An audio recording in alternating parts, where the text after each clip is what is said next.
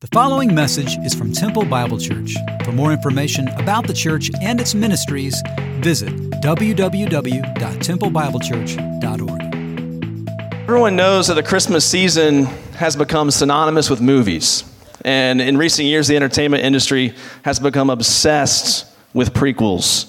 And I personally am a fan. I'm a fan of prequel type movies. Now, a true prequel is a backstory to an original story.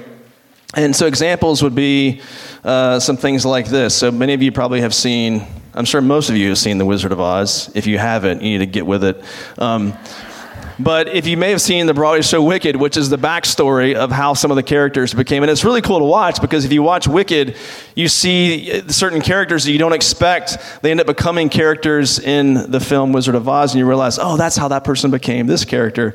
And then um, my students hate when I say this, but uh, when it comes to superhero movies, I've never been a huge superhero fan, but if I had to choose, it would be Batman as the best, the best genre of superhero films. And, uh, and I think I especially love the prequel Batman Begins because you see kind of how he becomes this character. And I would say that, that Batman, out of the superhero genre, that Batman is probably the most relatable character because all of us can relate to being a billionaire with an amazing car. You know, we all can relate to that. And, um, but I love Batman. And then, um, then we come to, you know, those Christmas movie classics like this one, um, Star Wars, right? And can I confess, is this a safe place? Can I confess something else to you? Um, I'm also not a huge Star Wars fan either, right? Um, some you can clap for that. You can clap, all five of you. But um, but I, I watched them when I was a kid a little bit, but I hadn't seen much of them until recently when the new ones started coming out. And uh, if you don't know, uh, Brandon Brewer, outreach, our global outreach pastor, he is our resident movie critic here at TBC on staff. He loves films. He goes and watches movies by himself. Like, that is a problem, you know? Um, but he loves film, and so he's at our house the other night. We're having dinner, and he said, "Have you seen the, la- the latest Star Wars episode 9? I said, "Yeah, we saw it." And then my wife kind of rolls her eyes, and Brandon says, What's that about? And he says, My wife says, Dave doesn't like Star Wars. And he says, Oh, but have you seen episodes one, two, and three? And I said, I really haven't seen them. And he said, Oh, you have to go back and watch the first episodes. So over the holidays, my kids, and my, really my kids more than me, but they sat down and watched the episodes one, two, and three. And I would kind of check in. And so I kind of got the gist of the story, right? But it is really interesting when you watch some of these prequel type films that you start to see that um, you start to empathize and relate a bit more to the character because you start to see this is how this person became this character. And so Darth Vader is not just some random guy wearing black trying to take over the, take over the galaxy, but you start to relate more to the, the person of Anakin Skywalker and how he's trying to protect this woman that he says he loves. And so you, you find the characters a little bit more relatable when you start to see the backstory in some of these films. Certain characters become more illuminated. We see why they are the way they are. And so that's my hope today, as we're going to end up in a moment in Genesis chapter 21. Before we get there, I need to give you the backstory, the prequel to Genesis chapter 21. So, my goal is to shed some light on two people, namely Abraham and Abimelech. So, look back at Genesis chapter 20. We missed this chapter a few weeks ago because that was the week that Chase got sick, and Danny pinch hit and did a great job um, last minute for him. So this is Genesis, chap- recapping Genesis chapter 20. I will say that I think we owe you all an apology. We, we, we traumatized you with Sodom and Gomorrah and then Lot and his daughters. Then it was Merry Christmas, everybody, right? That's how it went.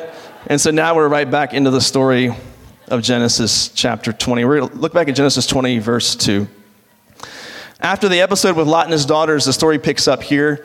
Abraham and Sarah have now entered into new territory, and no one knows them. And so here we are in verse 2 of, Genesis 20. And Abraham said of Sarah, his wife, She is my sister. And Abimelech, king of Gerar, sent and took Sarah. This would have been custom for kings back then to do. If somebody came into an area, it'd be customary for a king to take one of the, the single women into his harem as a wife. And so this isn't the first time this has happened with Sarah and Abraham. This happened back with Pharaoh in Genesis chapter 12. Remember the story. So why does Abraham keep doing this? Well, he's afraid.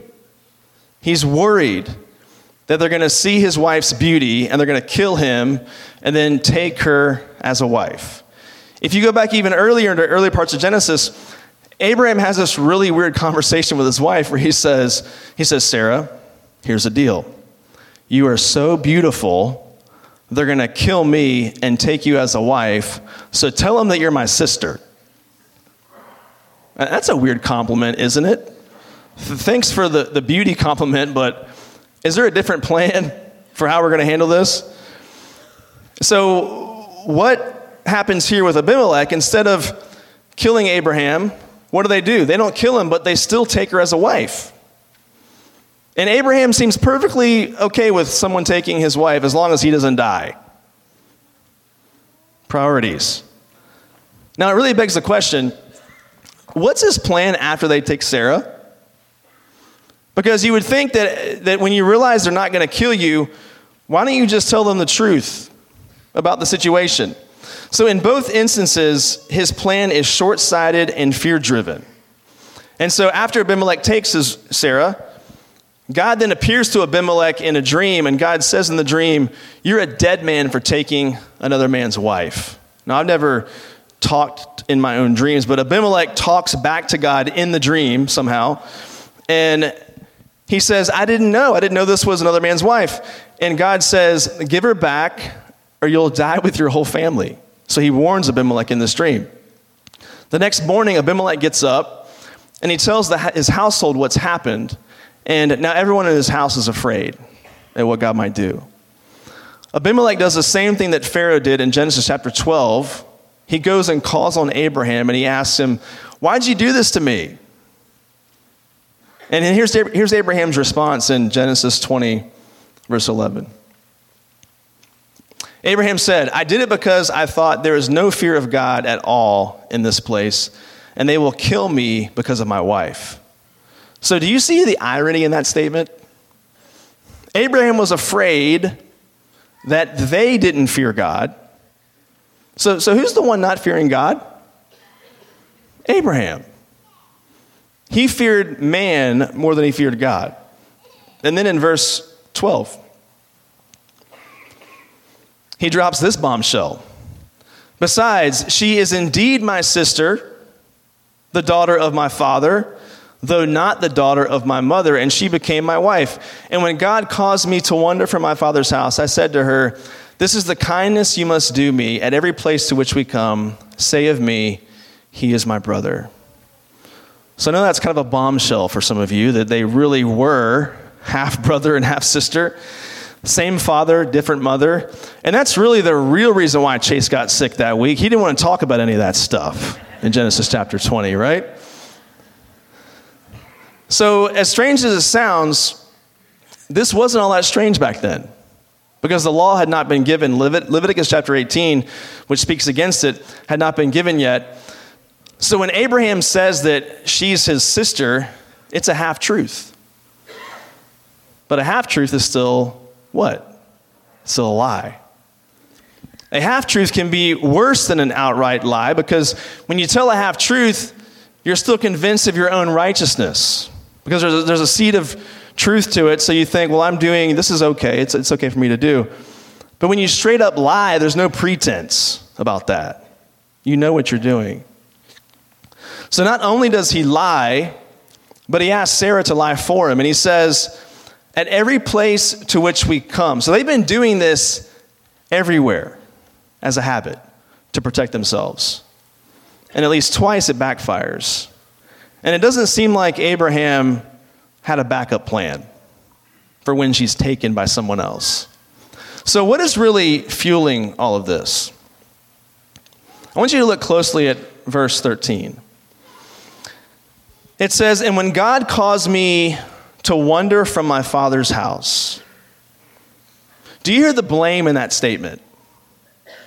It might be subtle, but when God shows up in his life in the earlier part of the story, and asks him to leave his homeland and, and, and go on this long journey where God's going to lead him. And when God caused me to wander from my father's house, I think it might be subtle, but it sounds like he's blaming God. And when God commands him to leave his homeland, he gets a little bit scared. A lot scared. And he's fearful.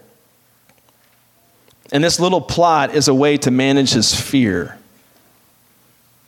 Now, I know for all of us here in the room, leaving home is scary. Like, I, I show you the picture. My parents have lived in the same house since I was born. So, the home I go back to is the home that I grew up in. And leaving home, I was 19, and I'll never forget the day. I got in a car that I bought, and I drove all the way to Texas by myself to a place that I was going to go. And here we are 20 some years later, right?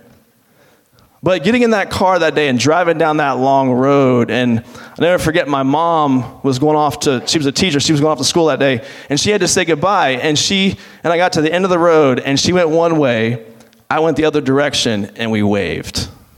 That was a hard day for all of us. But leaving home is hard. Leaving home is difficult. But imagine if it's hard enough for us in today's society, imagine what it was like for Abraham to leave everything and know, I might not see these people ever again, my family. And so he sets off and he's fearful. And so this little plot is a way to manage his fear. That's often what sin is, is our attempt to manage fear. If you want to know where you and I might fall into temptation,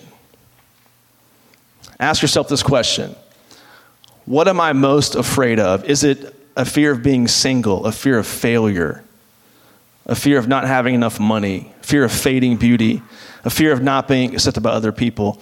How about a fear of discomfort or a fear of missing out, as my students would say, FOMO, or a fear of no one knowing who you are. I think what drives us on social media much of the time is this fear of irrelevance, this fear of no one's going to know who I am. And so we fall oftentimes into sin because sin becomes our way of managing fear.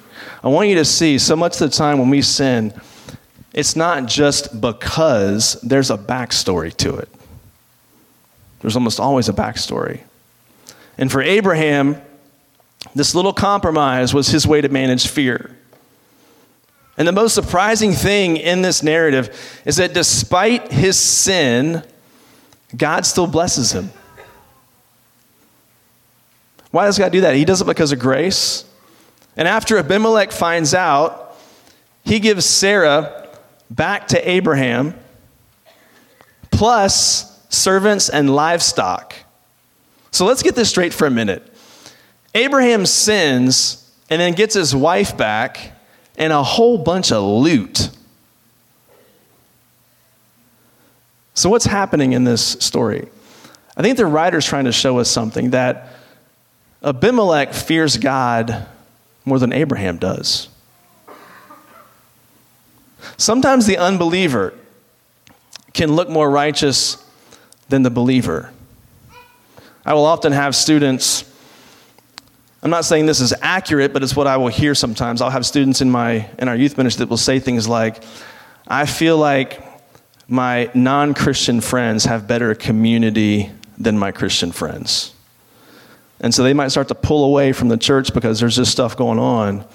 I'm not saying that's a right assessment, but we see it sometimes where the unbeliever might look more righteous externally than the believer.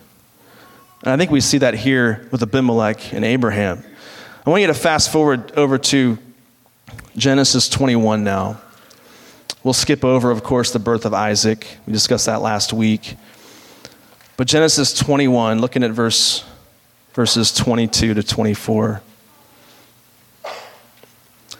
So now here we are, three to four years later, and it says, At that time, Abimelech and Phicol, the commander of his army, said to Abraham, God is with you in all that you do. Now therefore swear to me here by God that you will not deal falsely with me, or with my descendants, or with my posterity. But as I have dealt kindly with you, so you will deal kindly, so you will deal with me, and with the land where you have sojourned. And Abraham said, I will swear. So Abimelech has been threatened by God in a dream on Abraham's behalf. And now he's seen God give them a newborn at 90 and 100. This is why he says a statement God is with you in all that you do. So for three to four years, Abimelech's been watching from a distance this family, the family that God showed up and intervened and said, rescued Sarah, and, she got, he, and Sarah went back to Abraham. He gives them all this stuff. And so for three to four years, he has seen this family from a distance, and now he sees God intervene miraculously and give them a baby at 90 and 100. This is why he can say, God is with you in all that you do. Remember last week we talked about this? After Isaac's birth, Sarah said, God has made laughter for me, and everyone who hears will laugh over me. Abimelech was one of those people that's just in disbelief at what God has just done. Abimelech noticed what God did in their lives. And this is, I think, really important because their lives were to testify to the power of God to those around them. They weren't chosen just to be chosen, they were chosen to be a blessing and to point people to Yahweh, God. Now, most people believe that this episode happens three to four years after Genesis chapter 20. And so far, Abimelech believes two thoughts about Abraham God is with him in all he does, and Abraham is a liar. So there's those two contradictions that Abimelech believes about Abraham. God's with him, but he's a liar and he's deceptive. Now, why would he think that? I mean, they've got some history together. He is saying to Abraham, he comes to Abraham a few years later and says, Please don't lie to me, Abraham. The last time you did that, your God showed up in a dream and told me I was going to die, and it was very scary. And so he's pleading with Abraham as he appeals to peace. And on the one hand, he doesn't trust Abraham, but he also can't deny what God's done in his life. He's got this healthy fear of Abraham. Why else would a king and a commander of an army show up seeking peace with a shepherd nomad? I'm trying to think of a modern day parallel for this. Someone powerful stooping down to a farmer, a shepherd nomad, and, and as they approach this person, they think to themselves, um, you know, we don't want any trouble. But Abimelech is saying that because he knows who the God of Abraham is. He at least knows about him. And so he feels worried or fearful, fearful or threatened by Abraham.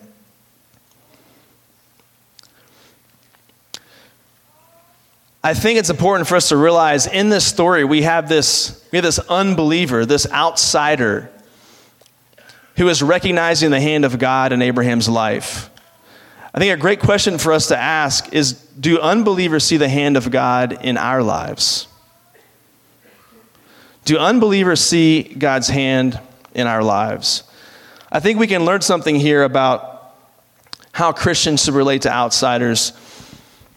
I will often hear Christians say, especially where we live here, Christians will say things like, you know, we really shouldn't care what other people think about us. And on the one hand, that is true. We shouldn't water down the gospel or compromise truth.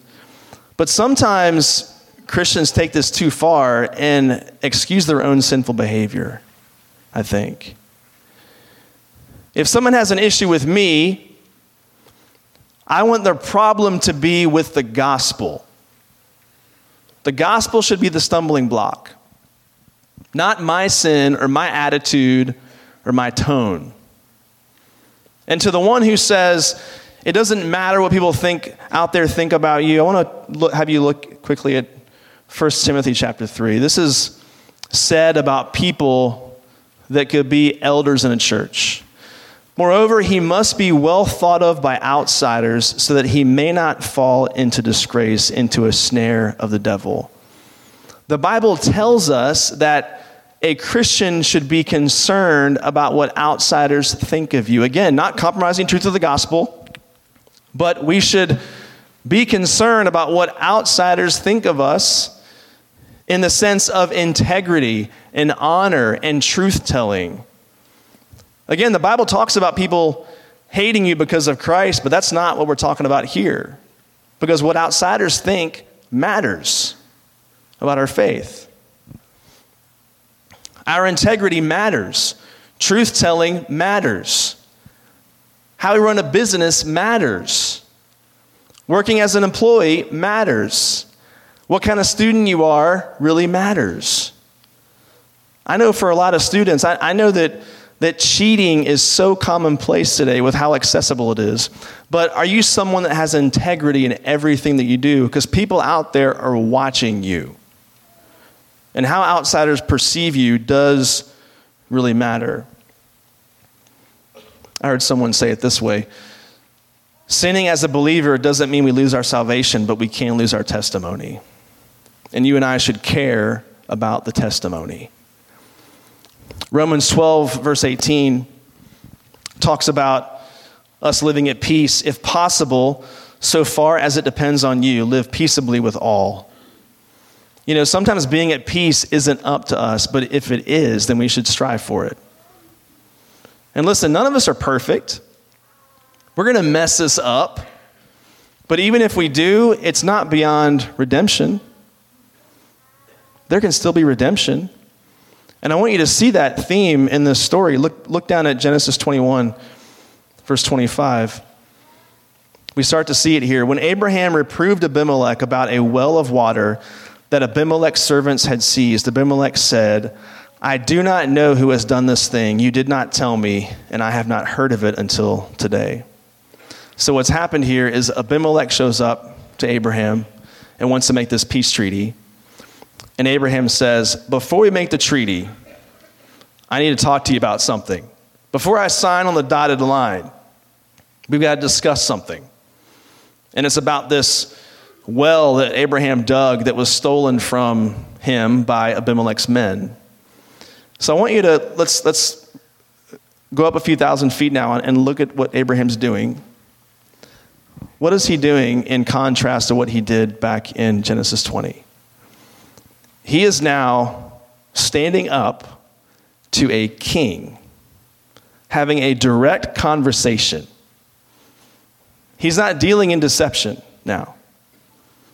He's not scared. He's not feeling the need to deceive this guy so he can protect himself. He is dealing directly with a situation with Abimelech and his commander. We talked about this at Christmas time.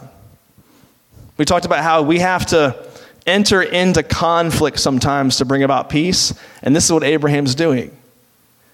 He is approaching someone who is at least by world standards, more powerful than he is.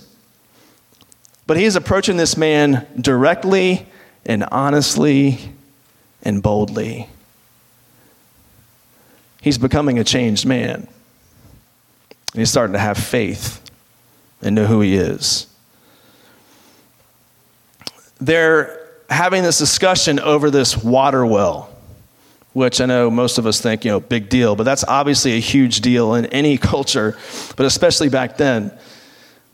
Water is a valuable commodity, just as it is today. I saw in the paper, I think a couple weeks ago, how they were projecting uh, population growth for Texas and showing like how much water we need versus how much population we're going to have in the state. And it can be scary. Just ask California about that, right? I also read recently that only 2.5% of the world's water is fresh, and much of that's frozen. So only 1% of the world's water is even accessible to us. And much of that's not even drinkable. So when you really do the math of how much water there is on the earth today and how little there actually is for us to drink, it can be a scary thought. But as valuable as it is today, and as scarce as it is today in certain parts of the world, how much more back then? So Abraham had dug this well, and Abimelech's men seized the well. It's a big deal. Now, I know it might seem strange why somebody would fight over a well in the Middle East, but it happens sometimes, right?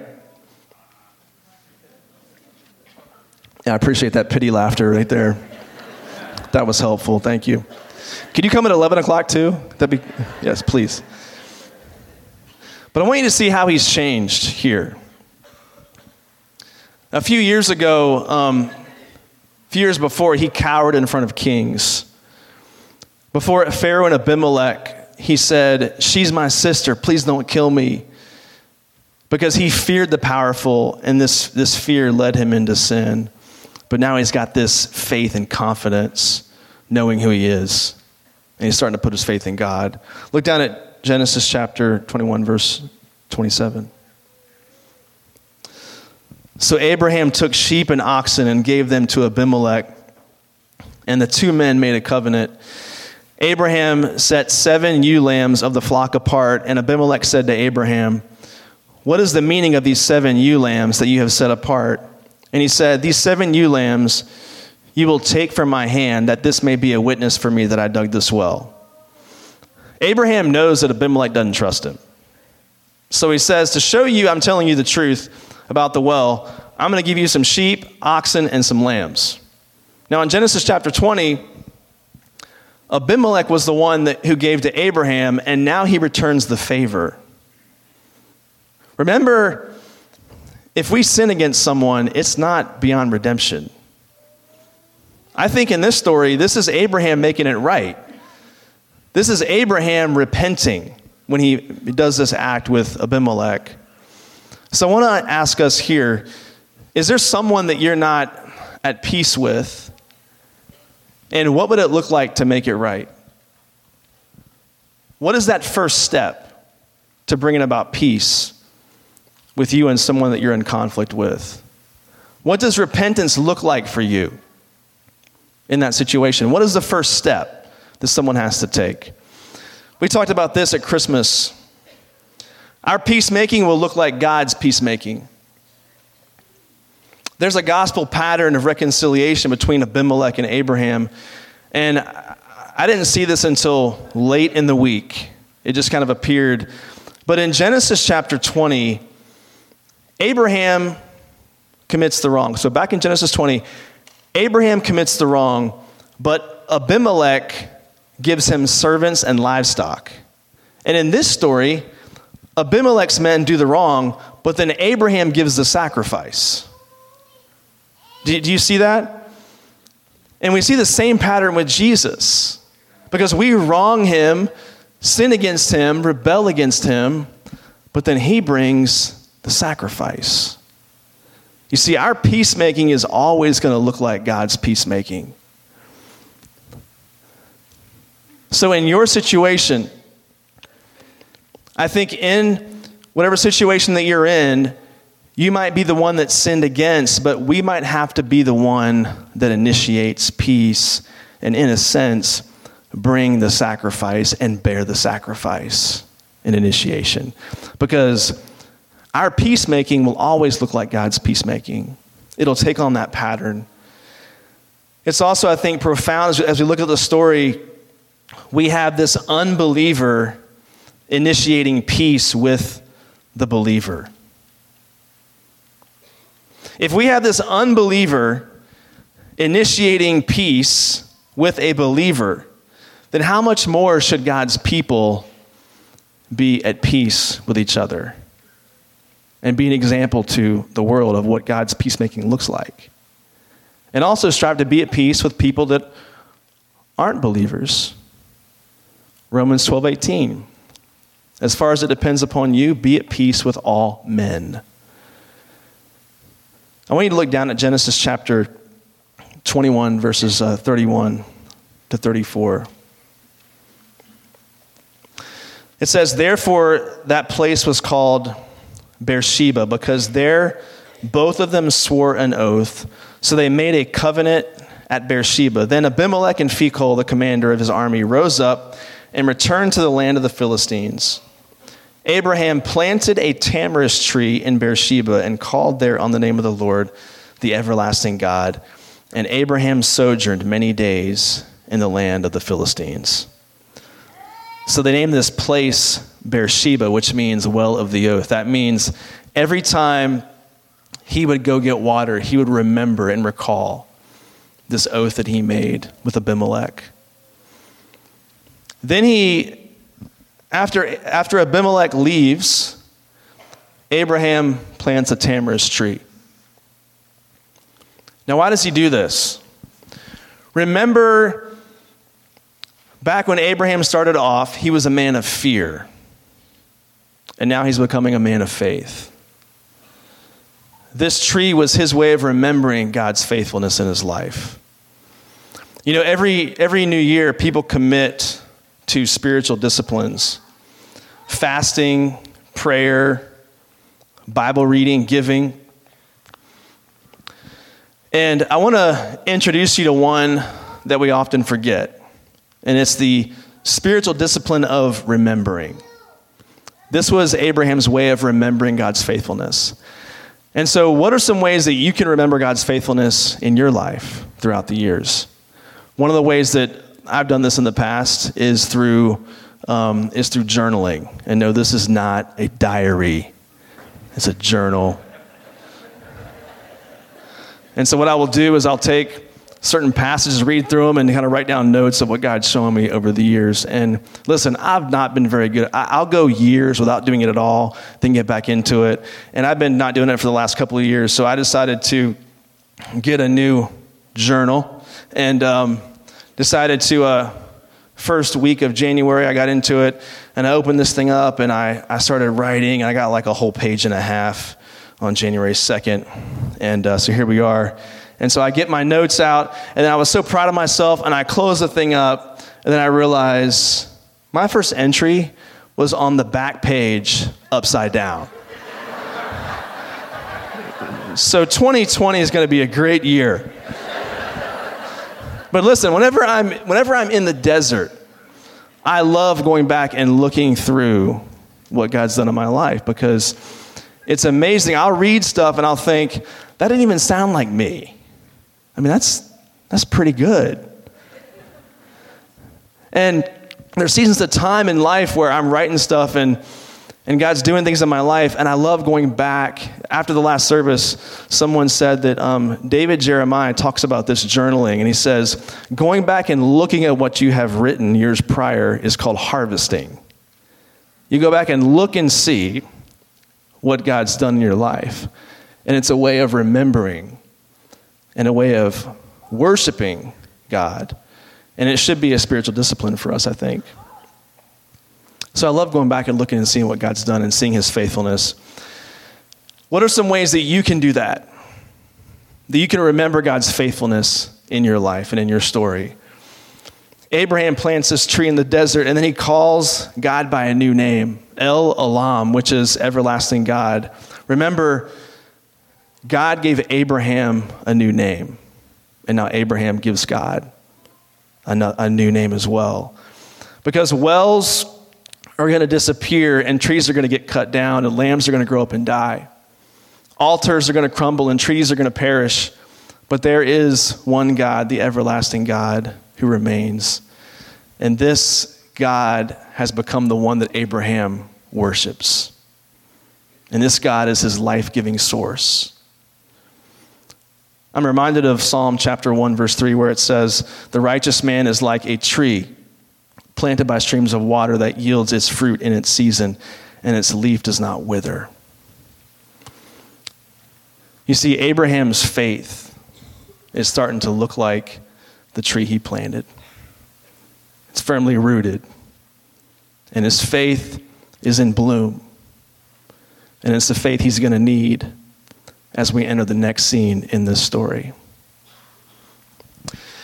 Kent Hughes writes Faith does not grow in a greenhouse, but in the unpredictable climates of life. I want to pray for you. God, um, God, we're humbled, we're grateful. I know all of us can sit here this morning and look back on many, many ways that you've been so faithful and that you've kept your promises, and that in the desert you have brought about life so many times. And God, I pray that you would help us to be able to harvest those things as we walk through um, this new year, especially. Knowing that you're God, knowing that you're the everlasting one, knowing that you're faithful. And God, I pray um, that if there are people in this room that don't yet know you, that they would place their faith and trust in you today, knowing that you're the only one who remains. You are truly the everlasting God. We thank you and praise you for that truth. We pray this in your name. Amen.